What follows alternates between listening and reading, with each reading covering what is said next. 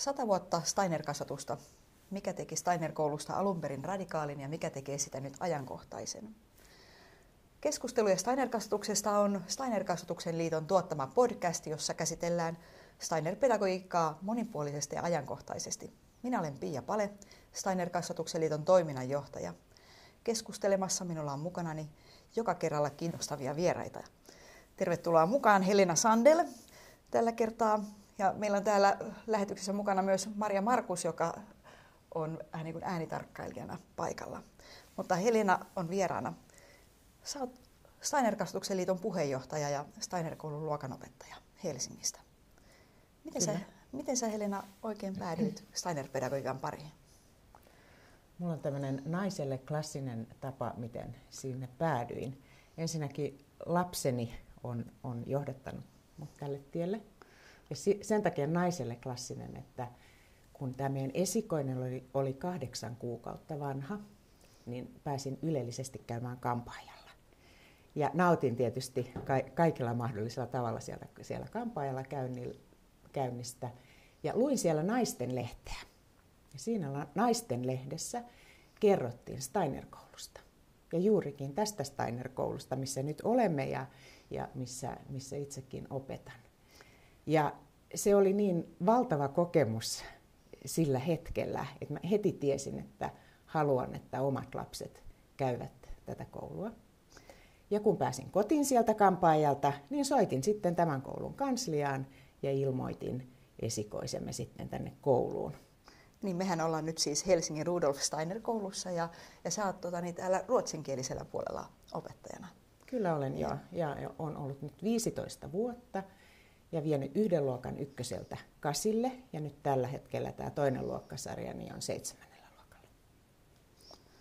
No ei se varmaan sitten se, että sä ilmoitit sun lapsen sinne tai tänne kouluun, niin et sä niin heti tänne opettajaksi päätynyt? Ei, no siinä alkoi sitten tämä, tämä koko elämän jatkuva opiskelu e, siitä hetkestä ainakin eteenpäin, että silloin mä kiinnostuin, en ollut tiennyt Steinerista enkä Steiner-koulusta mitään ennen sitä. Ja tota, silloin sitten kirjastoon lainaamaan Steinerin kirjoja ja onnistuin aloittamaan sieltä vaikeammasta päästä, joten en ymmärtänyt yhtään mitään, mitä, mitä sitten Steiner, Steiner oli kirjoittanut. Mutta jatkoin sinnikkäästi siinä sitten ja perhe kasvoi ja lapsia tuli lisää. Ja, ja sitten kun tämä esikoinen aloitti esikoulun, juurikin sitten täällä, täällä Helsingin Steiner-koulun esikoulussa, niin sieltä löysin sitten tällaisen oppiäidin itselleni, joka oli aivan ihana varhaiskasvattaja esikoulun opettaja siellä, siellä esikoulussa. Ja hänen kanssa päivittäin oli mainio tilaisuus käydä keskusteluja. Ja sitten, sitten kun tämä esikoinen lopetti sitä esikouluvuottaan siellä, niin tämä, tämä varhaiskasvattaja sanoi sitten minulla, että Helena, sun pitäisi mennä tuonne Snellman korkeakouluun opiskelemaan. Ja niinhän sitä tehdään, kun opettaja sanoo. Eli sinne sitten menin. Nyt me ollaan tuota viettämässä Steiner-kasvatuksen maailmanlaajuista satavuotisjuhlavuotta. Ensimmäinen Steiner-koulu perustettiin vuonna 1919 Stuttgartiin Saksaan. Ja se oli silloisessa koulukentässä ja koulumaailmassa todella radikaali tulokas, joka toi monia uusia ajatuksia koulutukseen. Osaatko Helena kertoa meille, että mikä silloin oli oikein radikaalia? Siinä uudessa aloitteessa kaikki oli radikaalia. Että, että ensinnäkin jos se, että se koulu perustettiin ää, niin, tupakkatehtaan työntekijöiden lapsille. Ja siellä sitten, se, eli juuri näitä lapsia varten perustettiin tämä koulu.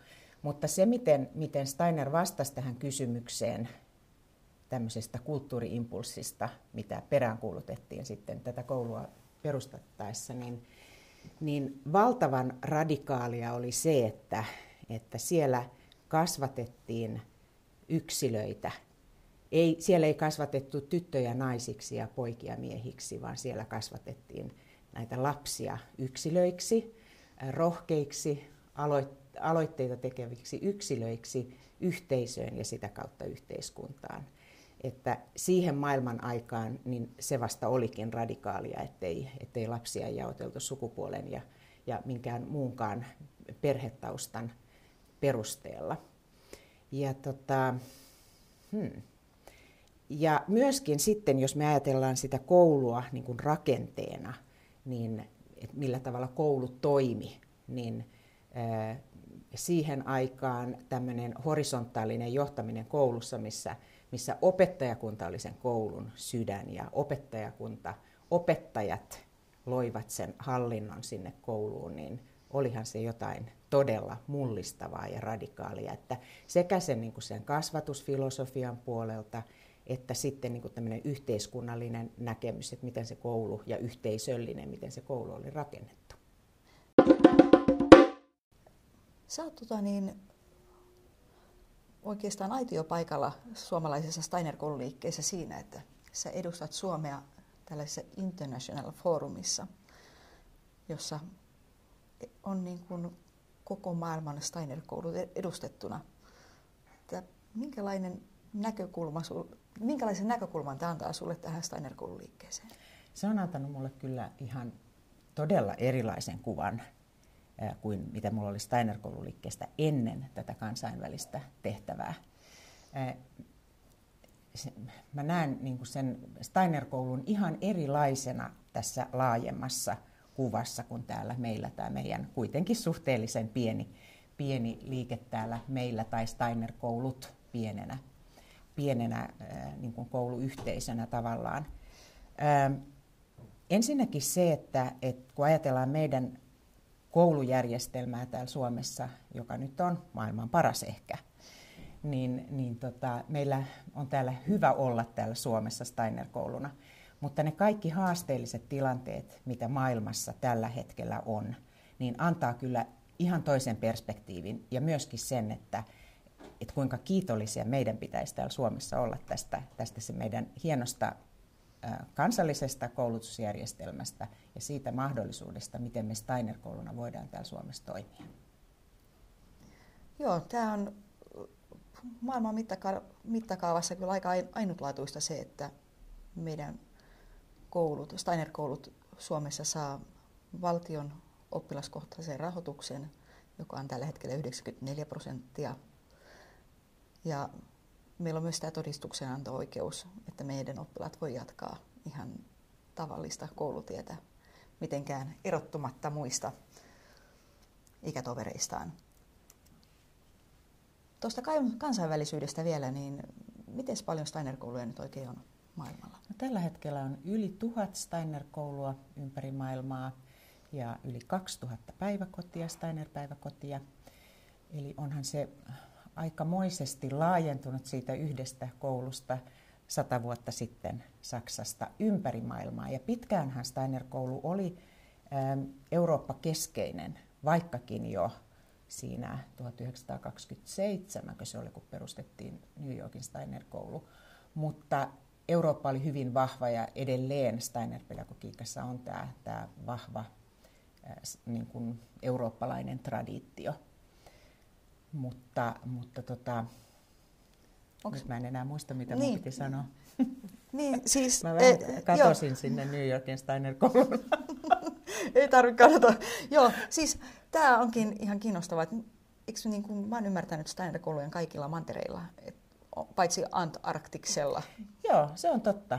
Ja, ja Aasiassahan tämä on valtavan suuressa nousussa Steiner-koululiike, ja varsinkin päiväkoteja siellä, päiväkoteja siellä syntyy päivittäin, ja koulujakin kyllä melkoisella vauhdilla, että se rupeaa laajenemaan jo semmoisella vauhdilla, että, että täytyy vähän katsella, että mitä siellä oikein tapahtuu. Mutta sehän on positiivista, että, että niin kuin maista, kulttuurista ja uskonnosta riippumatta, niin maailmassa tästä ollaan kiinnostuneita. No, mutta mikä, miksi se on nyt siellä Aasiassa niin, tota niin pop, tämä Steiner-koulu? Onko sulla siihen mitään selitystä? Tai?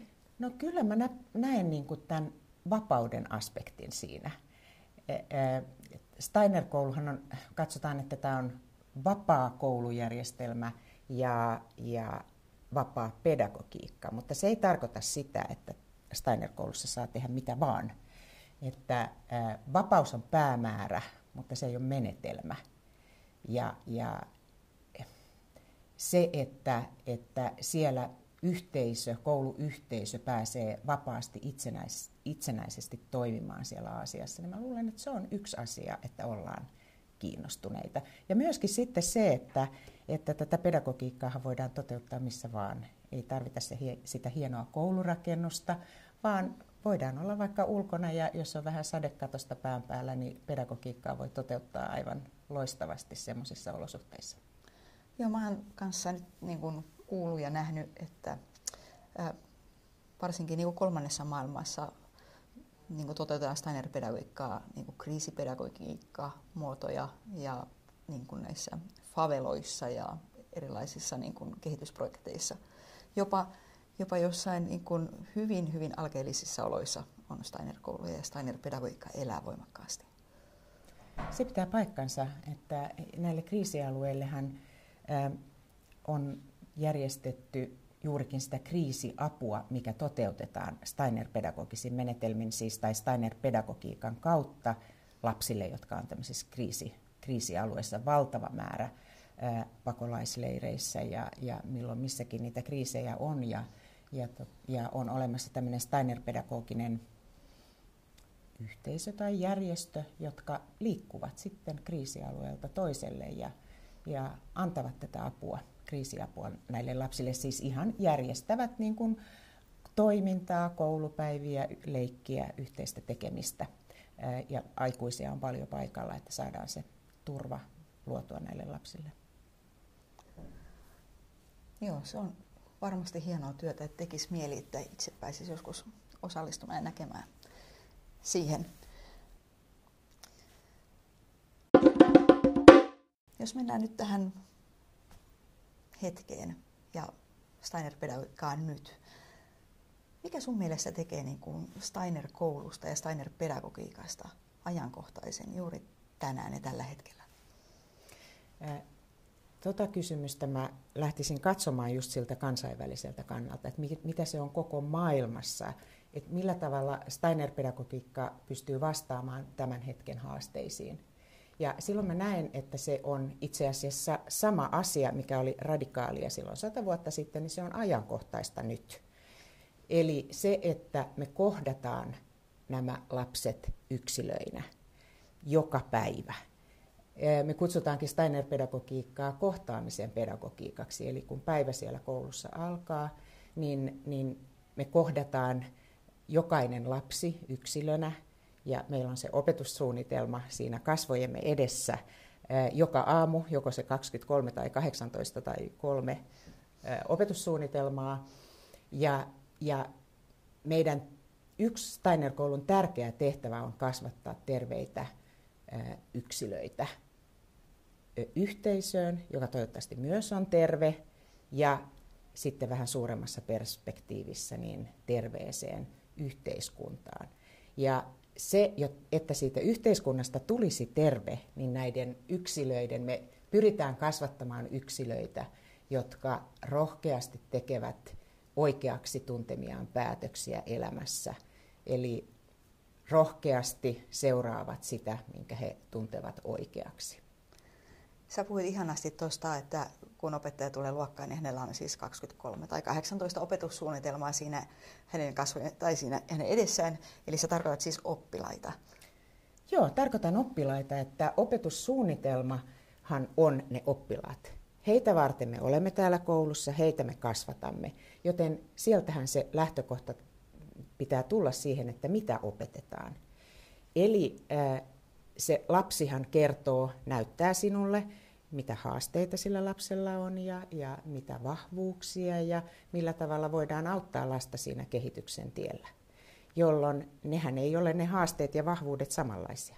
Ja sen takia niitä opetussuunnitelmia on niin monta kuin niitä oppilaita on siinä luokassa.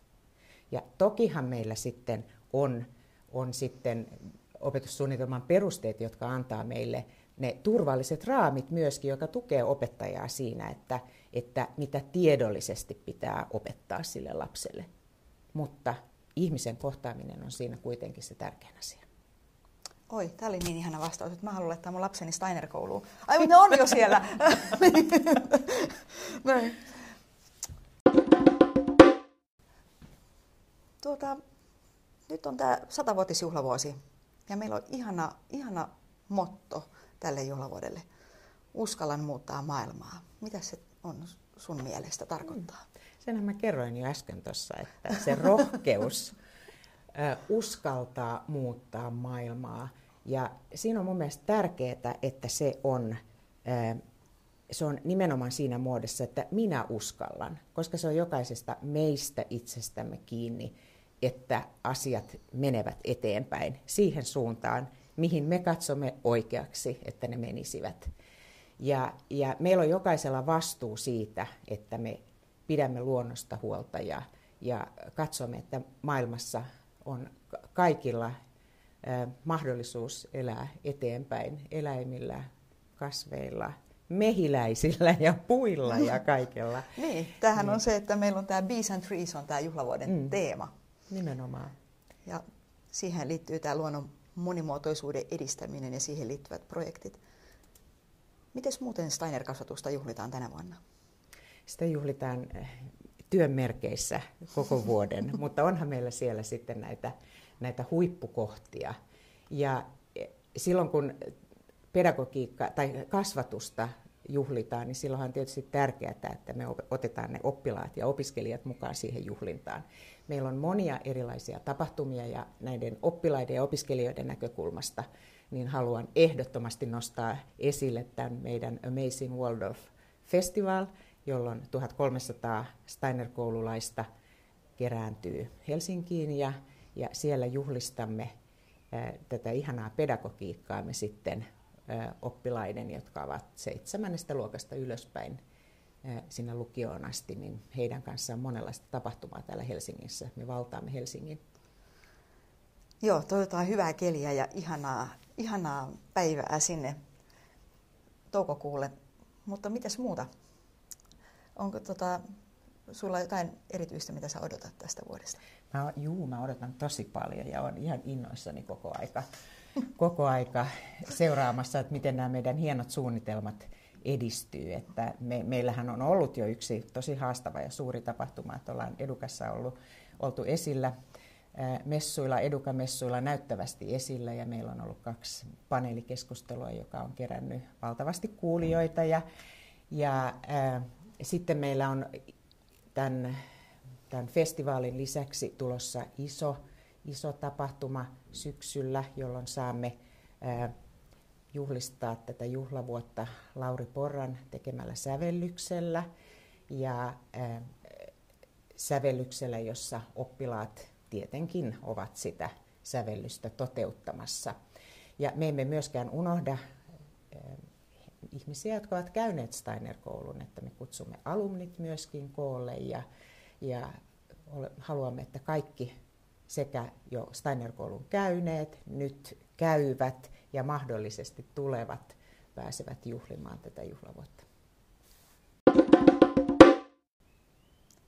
Nyt meillä on sata vuotta Steiner-pedagogiikkaa takana. Ja tähän on niin kuin vasta eka sata vuotta, eikö vaan? Mitä tota, niin Steiner-koulun tavoitteet tulevaisuuden suhteen on? Tai miten, me, miten Steiner-koulu vastaa tulevaisuuden haasteisiin, jos puhutaan näin raflaavaa muotoon tämä kysymys? Hmm. Me ollaan, me ollaan niin kuin jo a, tavallaan otettu se askel siihen jo silloin sata vuotta sitten ja me halutaan pitää sitä edelleen yllä. Ja se on tämä luontosuhde, mikä on todella ratkaiseva ja keskeinen asia tässä Steiner-pedagogiikassa. Se, on, se on aina ollut yksi punainen lanka siinä ja tällä hetkellä se ajankohtaisuutensa takia ohjaa meidät juuri sinne tulevaisuuteen, koska luonto ja ihmisen, miten ihmisen toi, ihminen toimii siellä luonnossa, niin se näyttää olevan se suurin haaste näinä tulevina sata vuoten, sata, satana vuonna, jotta että pystytään ylipäätään elämään täällä maapallolla. Ja siihen tarvitaan niitä rohkeita yksilöitä, jotka uskaltavat tehdä niitä päätöksiä, mistä kuulevat, mitä pitäisi tehdä. Mutta se ei auta, että tietää, mitä pitäisi tehdä, vaan pitää rohkeasti tarttua siihen siihen asiaan ja uskoa siihen, että jokaisen ihmisen teot auttavat asiassa eteenpäin. Tuossa nyt juurikin julkaistussa kirjassa Steiner-koulun ABC Paalasmaa Jarno muotoilee näin, että globalisaatiokehitys ja muutokset työelämässä vievät tätä meidän maailmaa eteenpäin siihen suuntaan, että tarvitaan ihmisiä, jotka ovat avoimia ja oma-aloitteisia, jotka tulee toimeen, niin just niin kuin sanoit, rohkeasti tarttuu tilanteisiin, on niin kuin, ää, jotenkin sinut sen muutoksen kanssa, jatkuvan muutoksen tilan kanssa. Mutta myös sitten tämä niin kuin ihmisten ja kulttuurien kohtaaminen. Puhuit aikaisemmin tästä kohtaamisen pedagogiikasta, mm. niin sen niin kuin erilaisuuden ja semmoisen jatkuvan muutoksen. Voiko Steiner-koulu jotenkin auttaa tällaisten asioiden niin kuin, tällaisen resilienssin tai tällaisen mm. kehittymisessä ihmisessä? No tämä luovuus, mikä on sitten myöskin yksi näistä meidän keskeisistä teemoista ja vahvuuksista tässä pedagogiikassa, niin sitähän juuri tulevaisuudessa tarvitaan, että löydetään niitä luovia ratkaisuja erilaisiin tilanteisiin. Ja se luovuus, mikä lähtee meidän pedagogiikassa jo sieltä, sieltä päiväkodista lähtien, eli luovasta leikistä, sen luovan leikin kautta päästään luovaan ajatteluun ja sitä kautta luoviin ratkaisuihin. Ja niitähän tässä, tässä maailmassa nimenomaan tar- tarvitaan. Ja se jo, että, että Steiner-koululaiset työllist, tai jotka ovat Steiner-koulun käyneet, niin he työllistävät itse itsensä. Et on, siitä on jopa tehty tutkimus jossain vaiheessa, että, että Steiner-koululaiset työllistävät itse itsensä erittäin tehokkaasti. Eli ei tarvitse jäädä kotiin istumaan, jos ei just sillä hetkellä ole sitä työtä, vaan lähdetään miettimään, että mitäs voisin tehdä ja, ja mistä minä sen työn itselleni tässä luon. Niin tässähän on jo niitä aineksia, että tulevaisuudessakin päästään eteenpäin ja, ja kehitytään. Joo, koska se nyt on ainakin varmaa, että, että me ei tiedetä yhtään, mitä tulevaisuus tuo tullessaan, että miten, koska tämä ollaan niin kuin jatkuvassa muutoksessa. Tämä, miten Steiner-koulu sitten huomioi, huomioi niin kuin tämän yksilön, missä puhutit alussa, yksilö, niin meidän, mun käsitys on tässä, että meillä on näitä inhimillisen kasvun lainalaisuudet on niin kuin Steiner-pedagogiikassa sellainen, me puhutaan seitsemänvuotiskausista, mm. se on semmoinen, mikä meillä on niin kuitenkin hallussa. Ja sitten tämä yksilöllisyyden niin kuin havainnoiminen. Voisitko sanoa jotain ihan, kun sä nyt oot siellä luokassa ja mm. joka ikinen päivä ja oot, teet opettajan työtä, niin ihan käytännön esimerkkejä, että miten, miten sä kohtaat äh, ja huomioit sun oppilaita ihan arkisesti? Hmm. No ne, se olikin aikamoinen kysymys. Ja no, sitähän se työ on, että ne oppilaat nähdään siellä. Sen takiahan mä olen siellä luokassa että mä näen ne oppilaat, enkä mä mene toteuttamaan sinne jotain mun omaa suunnitelmaa ja visiota, että miten tämä oppiminen pitäisi tapahtua, vaan mä niiden oppilaideni kautta ää, yritän auttaa heitä itse oiveltamaan asioita. Ja se sitten taas ei tarkoita sitä, että opettajaa ei tarvita ja, ja siellä oppilaat saa itse löytää vastaukset kaikkiin kysymyksiin, mutta saada heitä aktiivisesti mukaan siihen prosessiin, että oppiminenhan on prosessi. Ja, ja se on sitä, että saadaan se tuli ja innostus syttymään niissä oppilaissa, jotta he lähtevät itse hakemaan niitä ratkaisuja. Ja se on, mä aina puhun tästä innoissani tästä asiasta, että miten kutkuttavia ne on ne hetket, kun näkee oppilaasta, että nyt, nyt joku innostui. Ja nyt se lähti niin kuin kehittämään sitä ajatusta tai tekemään jotain. Jo se on hyvä, että lähtee vaikka liikkeelle sieltä pulpetista ja innostuu, että Aa, nyt mä tajuun, ja sitten sit siihen lähtee muut mukaan. Ja se on ehkä se haastavin asia myöskin siinä, että opettajan työssä on, ei se niin vaikeaa ole mennä kertomaan sinne sen, mikä on itse, itse osaa jo tavallaan niin kuin teoriassa. Mennä kertomaan, se on se helpoin osa siitä, mutta se, että saa sen innostuksen tulen niin kuin leimahtamaan siinä luokassa, niin se on se haasteellinen tehtävä ja erittäin palkitseva hetki. Mä olen kuullut tämmöisen hauskan sanonnan, että jos, miten se menikään, jos opettaja ei pala, niin oppilaat ei syty. Mm. Niin, niin eikö se just... Se on just sitä. Ja se, se on myöskin sitä juuri, että, että sun pitää itse olla innostunut niistä asioista. Sä oot kiinnostunut, mitä tapahtuu maailmassa ja siitä ilmiöstä, mitä sä yrität siellä saada oppilaita myöskin innostumaan, että olet itse siitä kiinnostunut. Ja avoin sille, mitä ne oppilaat, millä tavalla ne vastaa siihen, mitä, mitä itse tuot heille. Eli jätät sen tilan vapaaksi niiden oppilaiden aloitteille ja kysymyksille, etkä vie hirveän tiukasti sitä omaa agendaa siellä, läpi. Ja siellähän itse oppii ihan yhtä paljon joka päivä, varmaan enemmän itse asiassa kuin ne oppilaat sitten loppujen lopuksi.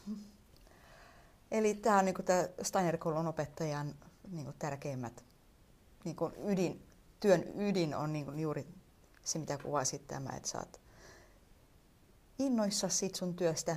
Tietyllä tavalla, että, se, että et ole rutinoitunut mm. hapan, mikä se Rudolf Steinerin mm. kuuluisa lause onkaan, että se sanoo, että opettaja ei saa olla niin kuin hapan.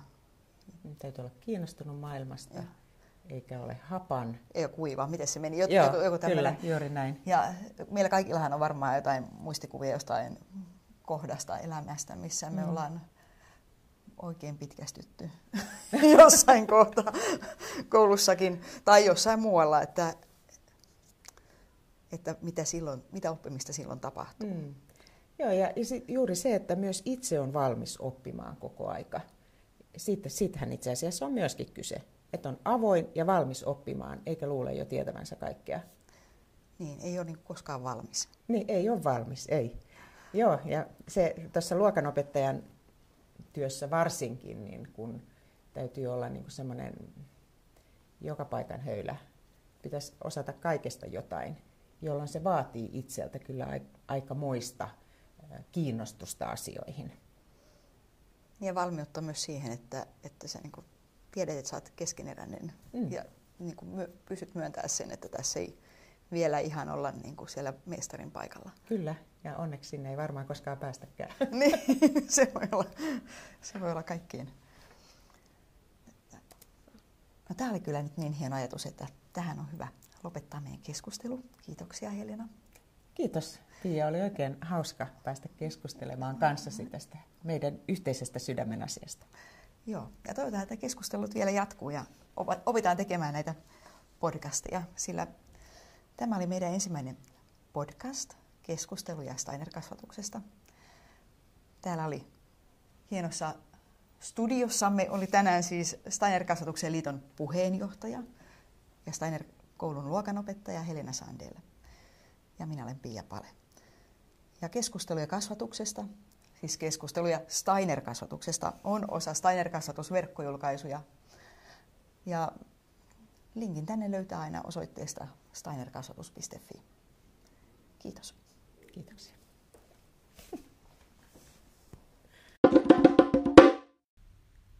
Nyt pari päivää sen jälkeen, kun Helenan kanssa juteltiin, niin huomasin yhtäkkiä, että meillähän jäi yksi asia kokonaan ratkaisematta.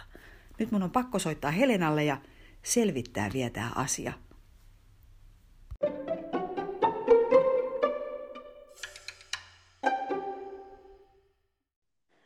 Halo, onko Helena siellä? Kyllä Helena on täällä. No terve. No terve. Kuule, tiedätkö mitä? Mä huomasin, että mä en ollut kysynyt sulta sitä tärkeintä kysymystä. No, mikä kerro... olla? no se tärkein kysymys oli tietenkin se, että kun sä kerroit, kuinka sä olit päätynyt Steiner-kasvatuksen pariin sun lasten kautta, niin mitä sun lapsista on tullut? No niin, siis tämä ensimmäinen laps, lapsemme, eli esikoinen, joka alun alkaen sitten mut koulu täl, tälle tielle ää, lähetti, niin hänestä on sitten tullut juristi.